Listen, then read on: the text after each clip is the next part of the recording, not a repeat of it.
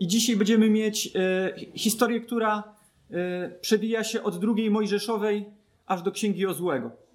Historia, która była już dziś wspomniana, to jest historia wyprowadzenia narodu izraelskiego z niewoli w Egipcie. Wiemy, że Józef, e, będąc zarządcą w Egipcie, podczas klęski głodu sprowadza swoją rodzinę do Egiptu. Pan Bóg w cudowny sposób zaopatruje tą rodzinę. Ich gościnny pobyt jednak zmienia się w niewolnictwo. I w Księdze Wyjścia w szóstym rozdziale, w piątym wersecie czytamy, że dotarło też do mnie, mówi Bóg, wzdychanie synów Izraela, których Egipcjanie zniewolili. Wspomniałem o moim przymierzu. Dotarło też do mnie wzdychanie. Skąd bierze się w nas takie wzdychanie i co to za wzdychanie? Jak myślicie? O jakie wzdychanie może chodzić, które może docierać do Boga? Słucham? Tęsknota za? Za wolnością. Przede wszystkim chyba, nie? Szczególnie w tym przypadku. Za czym jeszcze? Niemoc, nie? Słabość. Wzdychamy, bo jesteśmy słabi. Poszukujemy czego? Ha? Rozwiązania, wybawienia, ratunku, wyjścia z sytuacji. Oczekujemy końca problemów, nadejścia spokoju, oczekujemy lepszych dni. I wtedy wzdychamy do Boga. I tak y, Izraelici, będąc w niewoli, wzdychali, oczekując wybawienia. I Pan usłyszał to wybawienie. I chciałbym, żebyśmy zapamiętali, chociaż nie będzie to tematem mojego zwiastowania, że Bóg słyszy twoje wzdychanie. W Księdze Izajasza w pięćdziesiątym dziewiątym rozdziale w pierwszym wierszu jest napisane: oto ręka Pana nie jest tak krótka, żeby nie mogła pomóc, a Jego ucho nie jest tak przytępione, żeby nie usłyszeć. Pamiętaj o tym. Pan Bóg często dopuszcza problemy, aby działy się w naszym życiu i nie reaguje od razu, bo chce albo nas zbliżyć do siebie, albo zwrócić czyjąś uwagę na Jego osobę. O czym przekonamy się za chwilę, gdy będziemy czytać dalsze fragmenty. I po trzecie, Bóg jest w stanie pomóc w każdej sytuacji, o ile to będzie Jego wolą. Zatem Bóg posyła Mojżesza z informacją, w skrócie można powiedzieć, uratuję was. Taką informację przekazuje Mojżesz ludziom i jaka była ich reakcja? Czytamy Księga Wyjścia, szósty rozdział, dziewiąty werset. Tak też przemówił Mojżesz do synów Izraela: uratuję was, słowa Boga, lecz oni nie słuchali Mojżesza z powodu zniechęcenia oraz ciężkiej pracy. Tak właśnie bywa w naszym życiu, że Bóg mówi do ciebie, ale nie dociera, bo możesz być albo zniechęcony, albo możesz być przepracowany. Aby Jego słowo mogło w nas rosnąć, musisz przygotować glebę. Musisz odchwaszczyć, wyrzucić kamienie, podlać, przekopać, nawieść. Jeśli jesteś zniechęcony, to poszukaj zachęty. Powiedz komuś o tym. Poproś o modlitwę. Przede wszystkim zwróć się do Boga oczywiście. A jeśli jesteś przepracowany, to zrób coś z tym. Nie możesz cały czas mówić, że jesteś przepracowany i od kilku lat słyszymy cały czas, że jesteś przepracowany, a ty dalej nic z tym nie robisz. Konkretnie weź się za to, by mieć czas dla Boga. I wiemy o tym, że Faraon nie chciał wypuścić Izraela. Więc w związku z tym, co Bóg zapowiedział? Że ześle plagi. I znamy historię, nawet dzieci ze szkółek niedzielnych znają historię dziesięciu plag, które miały przyjść na Egipt. I w tych wszystkich cudownych wydarzeniach było jednak coś, co dla mnie osobiście było jeszcze bardziej cudownego i jeszcze bardziej niesamowitego niż te plagi. Kilka fragmentów przeczytam. Księga Wyjścia osiem dwadzieścia dwa. W tym dniu jednak wyróżnię ziemię Goszen, mówi Pan, w której przebywa mój lud. Tam nie będzie chmar much, po to, abyś poznał, że ja, Pan, jestem obecny w granicach tej ziemi. Wyjścia dziewięć cztery. Pan natomiast rozróżni między dobytkiem Izraela a dobytkiem Egipcjan w ten sposób, że nie padnie nic z dobytku synów Izraela. dziewięć dwadzieścia sześć. Tylko ziemia Goszen, czyli tam, gdzie mieszkali Izraelici, nie została dotknięta gradem. Wyjścia, dziesiąty rozdział, dwadzieścia dwa dwadzieścia trzy. Mojżesz uniósł więc rękę ku niebu i nastał gęsty mrok, tak zwane egipskie ciemności. Spowijał Egipt przez trzy dni. Nikt nikogo nie widział. Przez trzy dni nie ruszali się z miejsca. Tylko synowie Izraela mieli światło w swoich siedzibach. I werset, który wyjątkowo mi się spodobał, z jedenastego rozdziału, z siódmego wersa, wersetu. Lecz na nikogo z potomków Izraela nawet nie warknie pies. Ani na ludzi, ani na bydło, abyście się przekonali, że Pan dokonał rozróżnienia między Egiptem a Izraelem. Już widzimy, po co były plagi.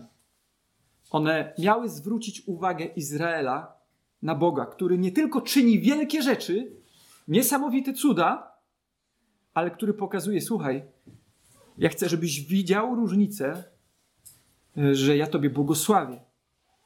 I trzymam moją rękę nad Tobą i będę Cię chronić. Jest jeszcze jeden powód, dla którego były te plagi. Księga Wyjścia, dziesiąty rozdział, wersety jeden i dwa. Dlatego Pan polecił Mojżeszowi: udaj się do Faraona, ponieważ to ja zatwardziłem jego serce i serce jego dworzan po to, by miały miejsce moje znaki wśród nich. Uczyniłem to również po to, byś wobec swoich synów i wnuków mógł wciąż na nowo wyliczać, jak poczynałem sobie kosztem Egipcjan i jakich znaków dokonywałem wśród nich, by dzięki temu także oni widzieli, że ja jestem Pan. Popatrzcie, mamy lud Izraela, który był tam czterysta trzydzieści lat. Nie wiem, czy wiecie, czy zdajecie sobie z tego sprawę, jaki to, to jest szmat czasu. Popatrzcie, jak zmniejszyła się w naszym kraju bogobojność w przeciągu jednego pokolenia. A teraz wyobraźcie sobie, że minęło czterysta trzydzieści lat.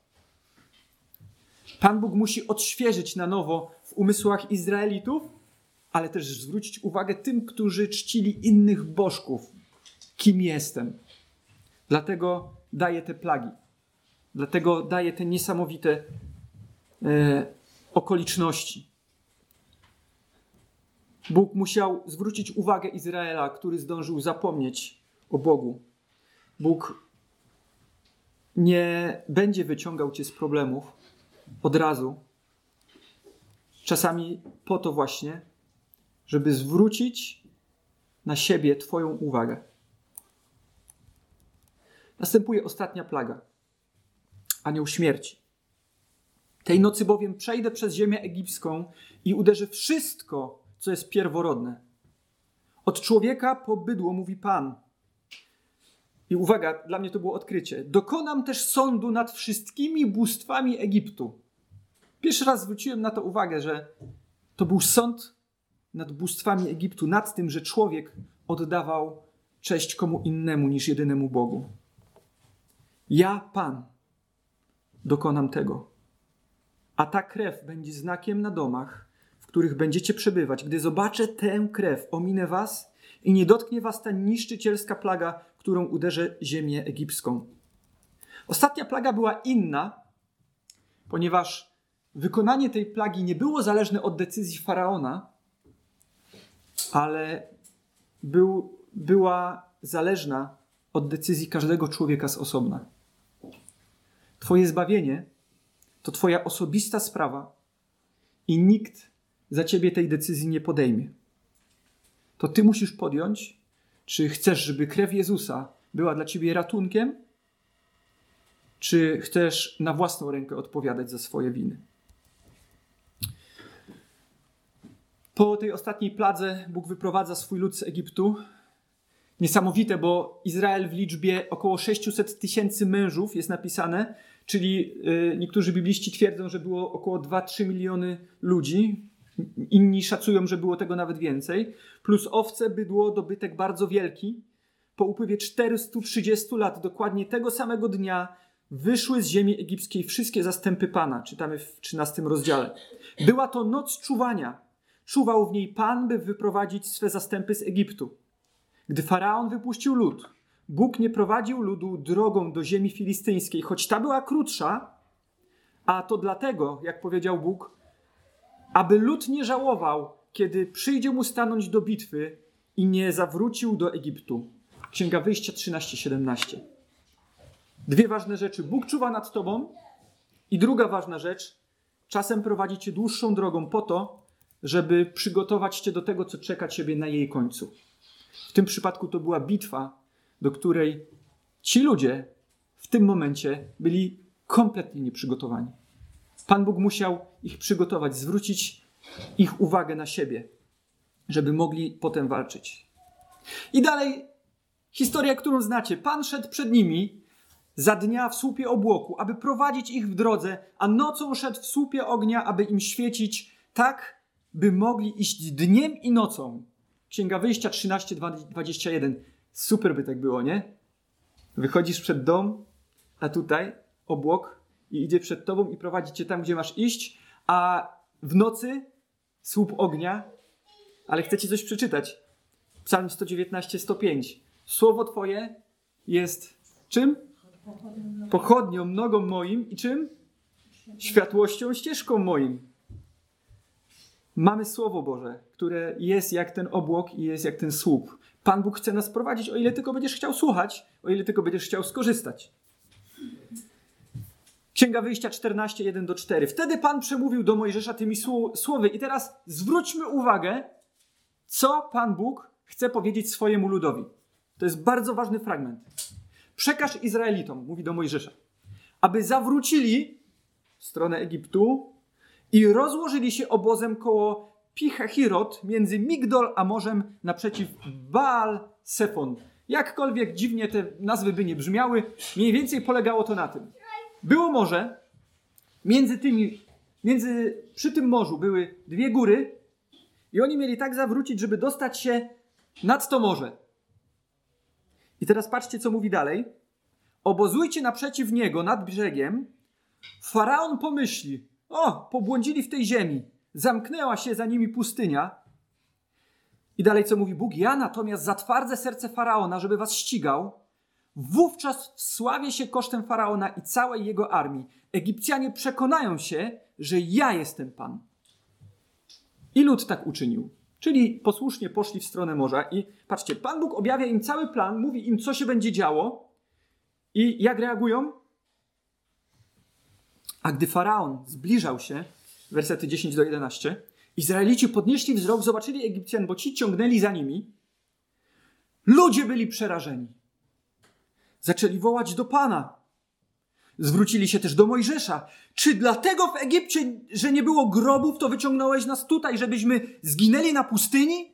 Co ty nam zrobiłeś, wyprowadzając nas z Egiptu? Popatrzcie, Bóg mówi do nich, co ich czeka. Dzieje się to, co Pan Bóg zapowiedział, mimo że Pan Bóg powiedział, że wybroni ich z tego. To oni zaczynają marudzić. Zaczynają narzekać. Zaczynają się buntować.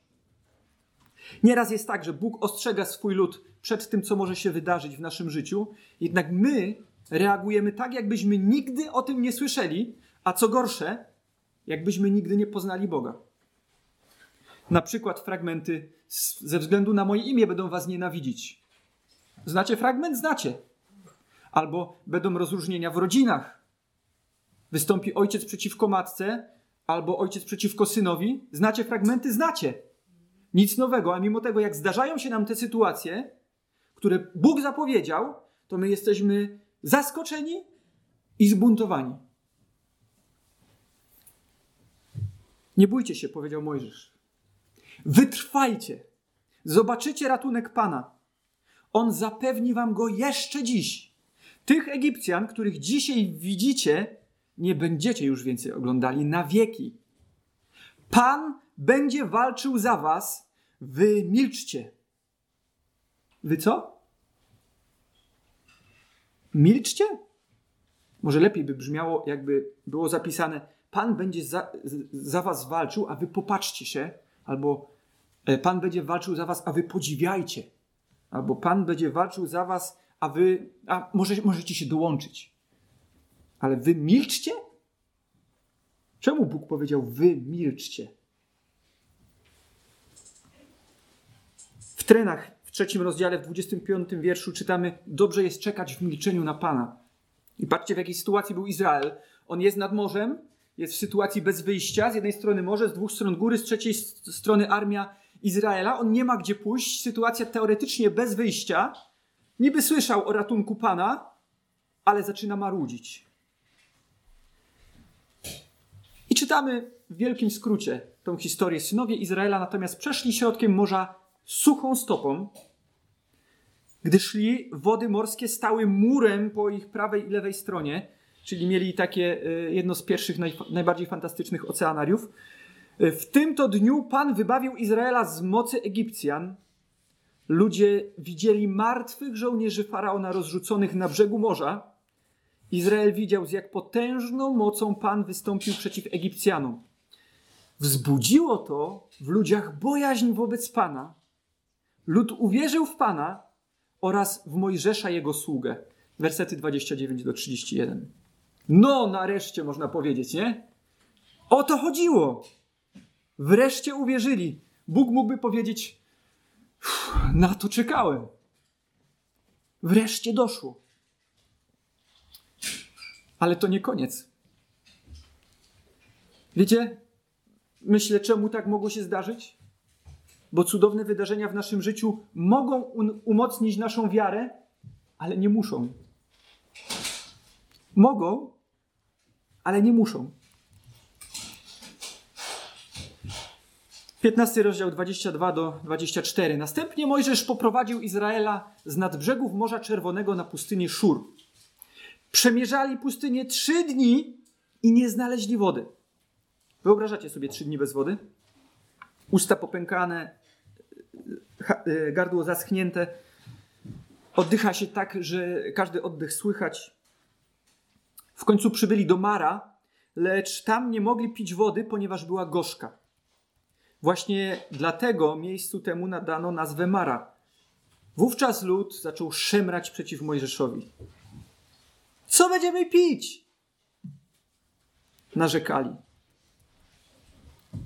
Popatrzcie, ludzie, którzy mieli okazję widzieć, jak Bóg zamienia wodę w krew, a potem zamienia tą krew z powrotem w wodę w Egipcie, gdy wody Nilu zmieniły się w krew, nie przyszło im do głowy, by mógł zamienić wodę gorzką w pitną?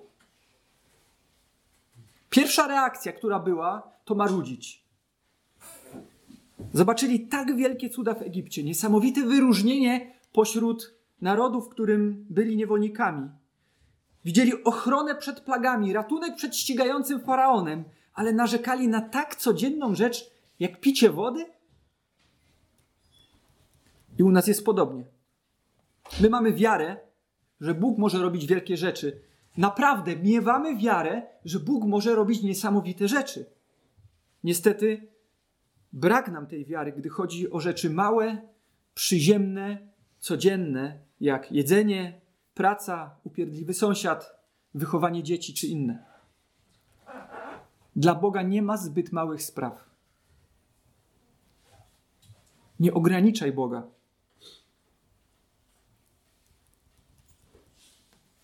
szesnasty rozdział dwa do trzech. Tam na pustyni cała społeczność Izraela zaczęła szemrać przeciw Mojżeszowi i Aaronowi. Szkoda, że już w Egipcie nie uśmiercił nas Pan, narzekali. Tam to moglibyśmy se usiąść przy garnku pełnym mięsa, najeść się chleba do syta. Wygląda na to, że wyprowadziliście nas na tę pustynię, żeby nas wszystkich zmorzyć głodem. Mojżesz i Aaron przekazali zatem Izraelitom. Wersety od sześć do ośmiu. Już wieczorem przekonacie się, że to sam Pan wyprowadził was z ziemi egipskiej. A ledwie zaświta poranek, zobaczycie chwałę Pana. On usłyszał, jak przeciw niemu szemracie. Bo kim my jesteśmy? Kim mielibyśmy być, żebyście szemrali przeciwko nam? Gdy wieczorem Pan zaopatrzy was w mięso, dodał jeszcze Mojżesz, a rano nasyci was chlebem, bo usłyszał wasze szemranie przeciwko niemu, to sami przekonacie się, kim my jesteśmy i że właściwie nie szemracie przeciwko nam, ale przeciwko Panu. I teraz powiem dwie rzeczy, które chciałbym, żebyście zapamiętali. Twoje narzekanie zwraca się przeciwko Bogu. Powtórzę jeszcze raz. Twoje marudzenie, twoje narzekanie zwraca się przeciwko Bogu. Jeśli jesteś jak smerf maruda, który chodzi i cały czas wszystkim naokoło mówi, co jest nie tak, to okazujesz swoją niewiarę. Marudzenie i narzekanie jest przejawem twojej niewiary. I zapamiętaj to. Kolejnym razem, gdy zechcesz marudzić, gdy zechcesz komuś narzekać, gdy zechcesz dzielić się złą wieścią, to jest to przejaw twojej niewiary. Potem cały Izrael wyruszył z pustyni Sin i wędrował dalej według wskazań Pana. Lud rozłożył się obozem w Refidim. Tam również, tak jak wcześniej, brakowało wody pitnej. Wtedy lud wszczął kłótnię z Mojżeszem. Dajcie nam wodę do picia! Gdyby mieli transparenty, wystawiliby woda dla spragnionych, woda dla spragnionych albo woda dla uchodźców. Daj nam wody do picia. Żądali. Mojżesz odpowiedział: dlaczego kłócicie się ze mną? I dlaczego wystawiacie Pana na próbę? Ale lud był spragniony wody i szemrał przeciwko Mojżeszowi. I znów ta sama gadka. Czy to dlatego wyprowadziłeś nas z Egiptu, byśmy wraz z dziećmi i dobytkiem padli tu z pragnienia? Czy wy widzicie tą dziecinadę? Ja wam przedstawię tą dziecinadę. Dziecinada wygląda tak, że schodzą moje dzieci z góry na dół. Mama, kiedy obiad? Bo dziecko płakało, nie dała rady zrobić obiadu o, o tej porze, o której zwykle jest. I jest troszeczkę później i w związku z tym oni idą, kładą się na kanapę. Aaaa, ile jeszcze? Albo Milenka idzie, jak mi burczy w brzuchu, nie wytrzymam. I to, to są dosłowne y, cytaty. Y, więc tutaj, jak oni przyszli y, i mówili, że wraz z dziećmi i dobytkiem padli, pa, że padną z pragnienia, to była dziecinada.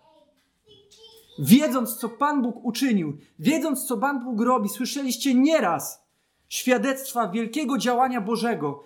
Wiecie, jak Pan Bóg nam pobłogosławił, że kupiliśmy lokal, mając na koncie małą cząstkę tego, co było potrzebne. To jest tylko jeden przykład. A my marudzimy, narzekamy. I druga rzecz. Spierałeś się kiedyś z pastorem?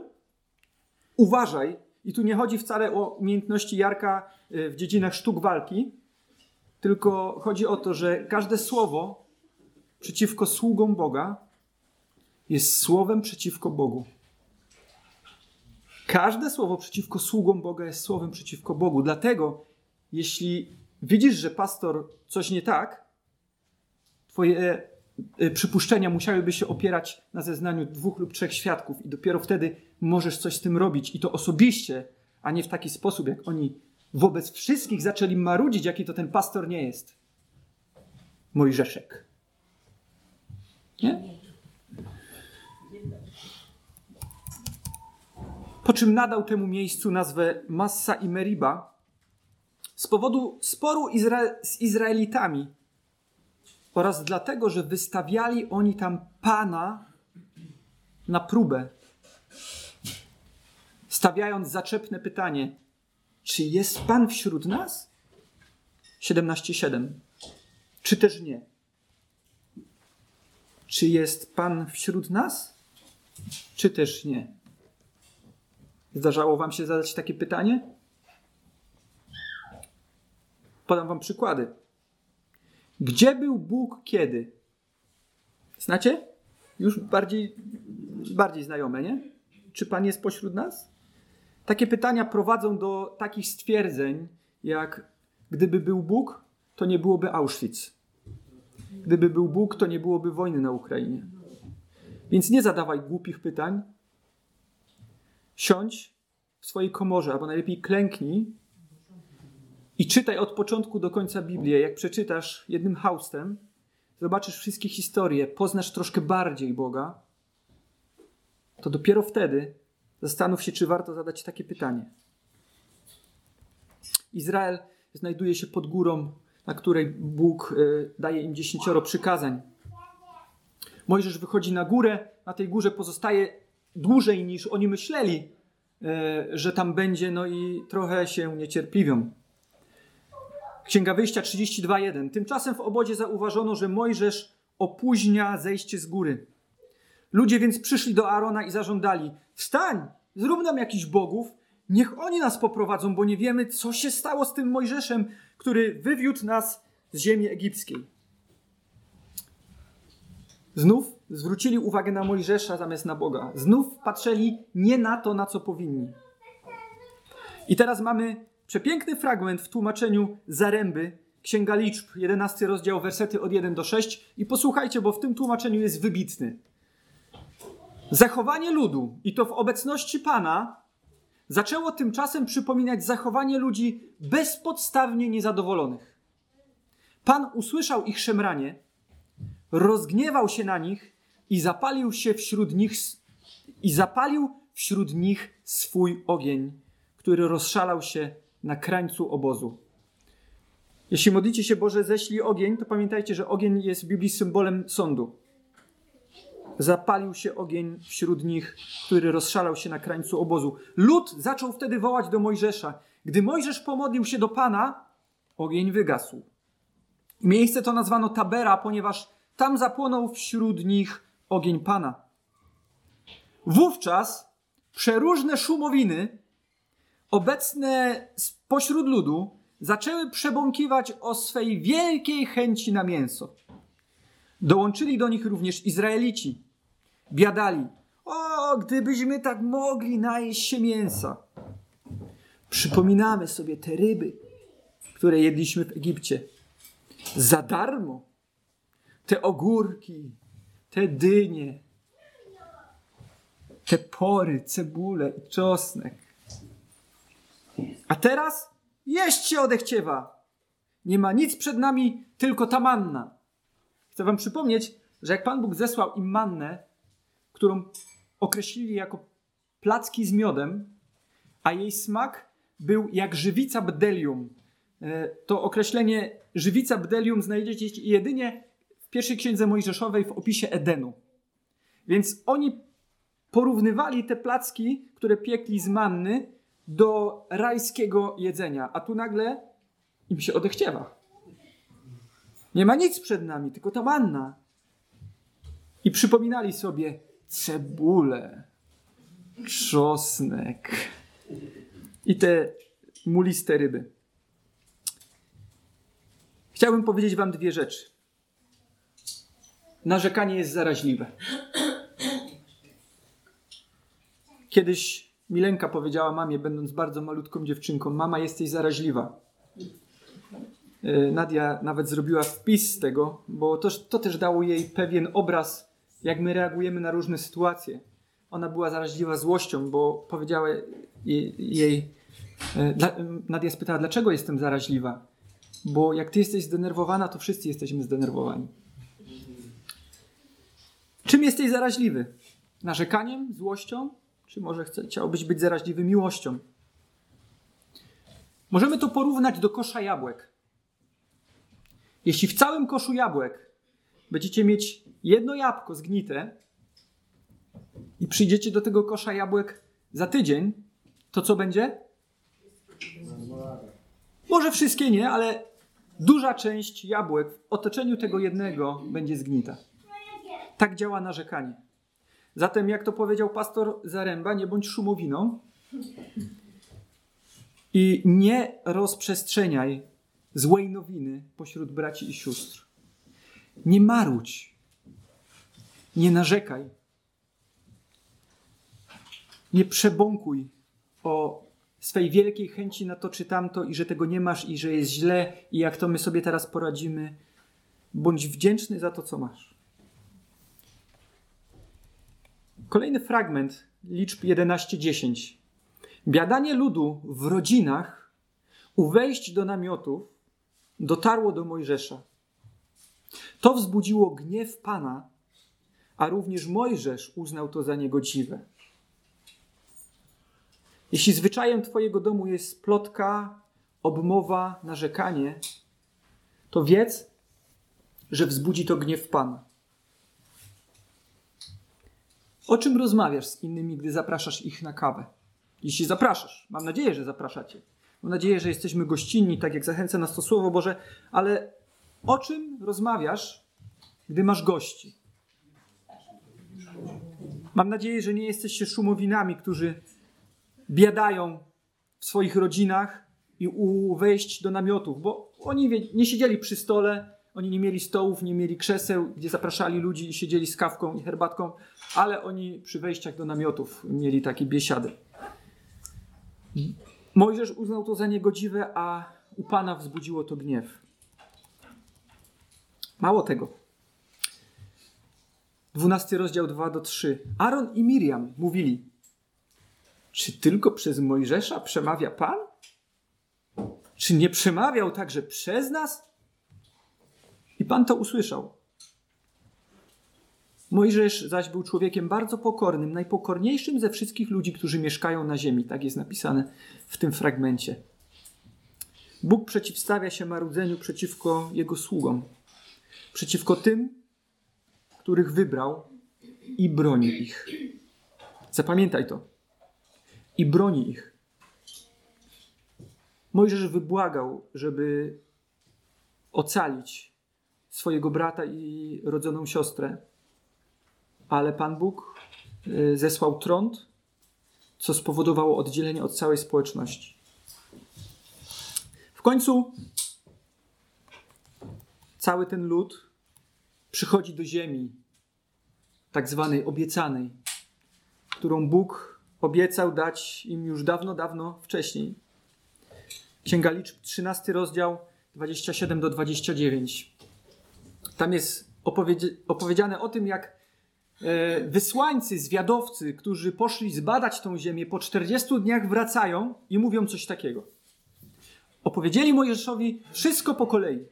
Przyszliśmy do ziemi, do której nas wysłałeś, i przekonaliśmy się, że rzeczywiście opływa ona w mleko i w miód.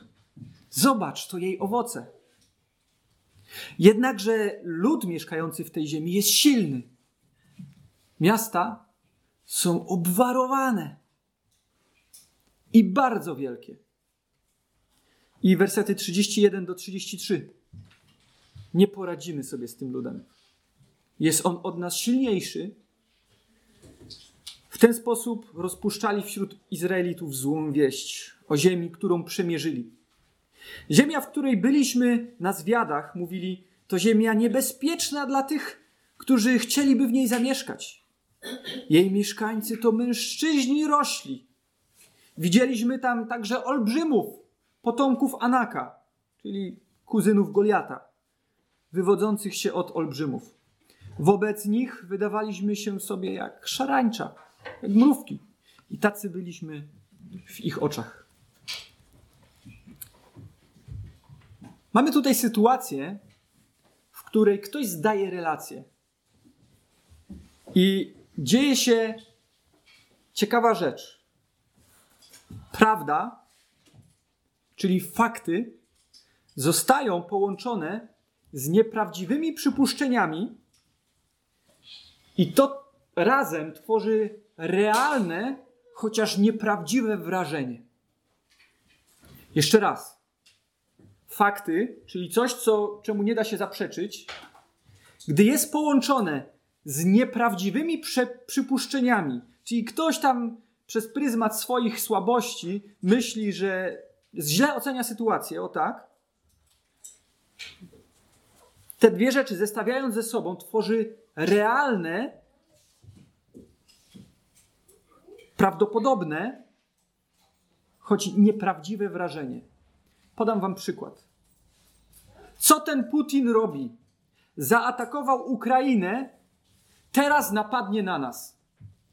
Czyli fakt, że Putin za- zaatakował Ukrainę i teraz y, przypuszczenie tej osoby teraz napadnie na nas i w związku z tym tworzy y, nieprawdziwe w, y, wrażenie, nieprawdziwe stwierdzenie.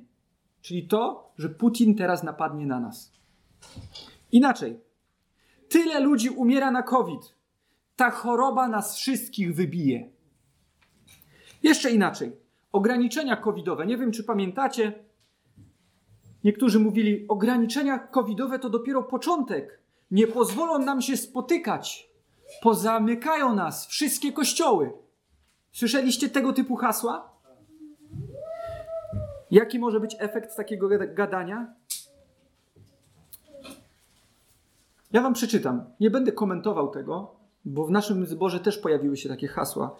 I gdy rozpętała się wojna, i gdy był COVID, i w przeróżnych sytuacjach ludzie wyrażają swoje zdanie, jakby było ono wyrocznią Bożą. A jest niczym innym, jak sianiem zamętu. Księga Liczb, czternasty rozdział, jeden do czterech. Wtedy całe zgromadzenie wzniosło głośny lament i lud płakał tej nocy. W Izraelitach narastał bunt przeciw Mojżeszowi i przeciw Aaronowi. W końcu ludzie wybuchli. Szkoda, że nie pomarliśmy w ziemi egipskiej albo na tej pustyni. Po co Pan prowadzi nas w ogóle do tej ziemi? Czy po to, byśmy tam padli od miecza? Czy może po to, by nasze żony i dzieci stały się łupem? Czy nie lepiej nam wrócić do Egiptu? I zaczęli zachęcać się nawzajem. Obierzmy sobie wodza i wróćmy do Egiptu. Kochani, marudzenie i narzekanie prowadzi do buntu. A ten może doprowadzić do chęci powrotu do Egiptu. I dobrze wiesz, że w twoim przypadku wcale nie chodzi o miejsce na mapie. Dobrze wiesz, dlaczego diabeł chce, byśmy narzekali, bo to taki grzech, taki, wiecie, taki subtelny, taki subtelny, nie? Czemu subtelny? Bo w Polsce wszyscy narzekają. Co to za grzech, jak wszyscy go robią? Nikt nic na to nie mówi.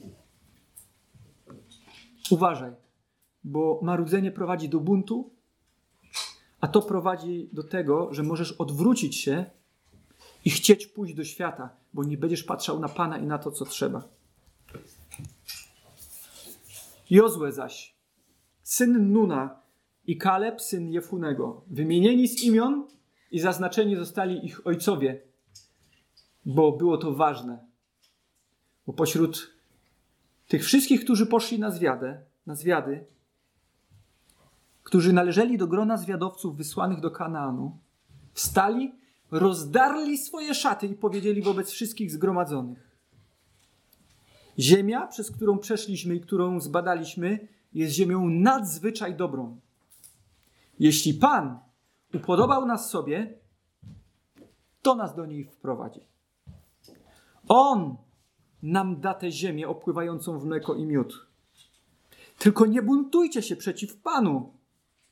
Nie bójcie się mieszkańców tej ziemi. Tak, padną naszym łupem. Nie mają osłony, bo z nami jest Pan. Nie bójcie się ich. Jednak gdy całe zgromadzenie gotowe było ich ukamienować, chwała Pana ukazała się w namiocie spotkania na oczach wszystkich Izraelitów. czternasty rozdział, sześć do dziesięć. Wtedy Pan powiedział do Mojżesza: jak długo ten lud będzie mną pogardzać? I jak długo nie będą mi wierzyć?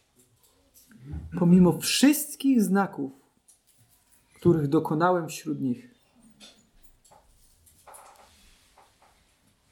Uderzę go zarazą i wydziedziczę go. Ciebie uczynię narodem większym i liczniejszym niż on. Żaden z tych ludzi, którzy widzieli moją chwałę i moje znaki, to czego dokonywałem w Egipcie i na pustyni, a już po dziesięciokroć wystawiali mnie na próbę i nie słuchali mojego głosu, nie zobaczy ziemi, którą przysiągłem ich ojcom. Nie zobaczy jej żaden z tych, którzy mnie znieważyli. Jednak mojego sługę Kaleba za to, że jest z nim inny duch i bez reszty obstawał za mną, wprowadzę do ziemi, do której poszedł, i jego potomstwo ją posiądzie.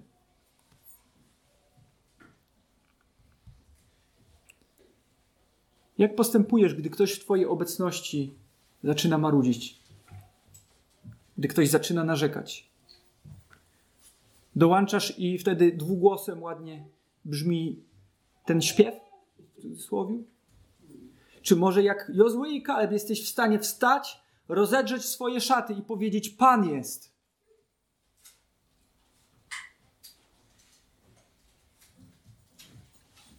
Jeśli ktoś zacznie marudzić w twojej obecności, powiedz mu to.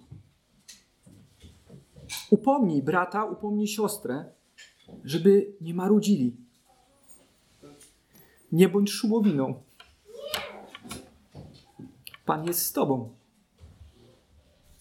Wiecie, czemu szumowina?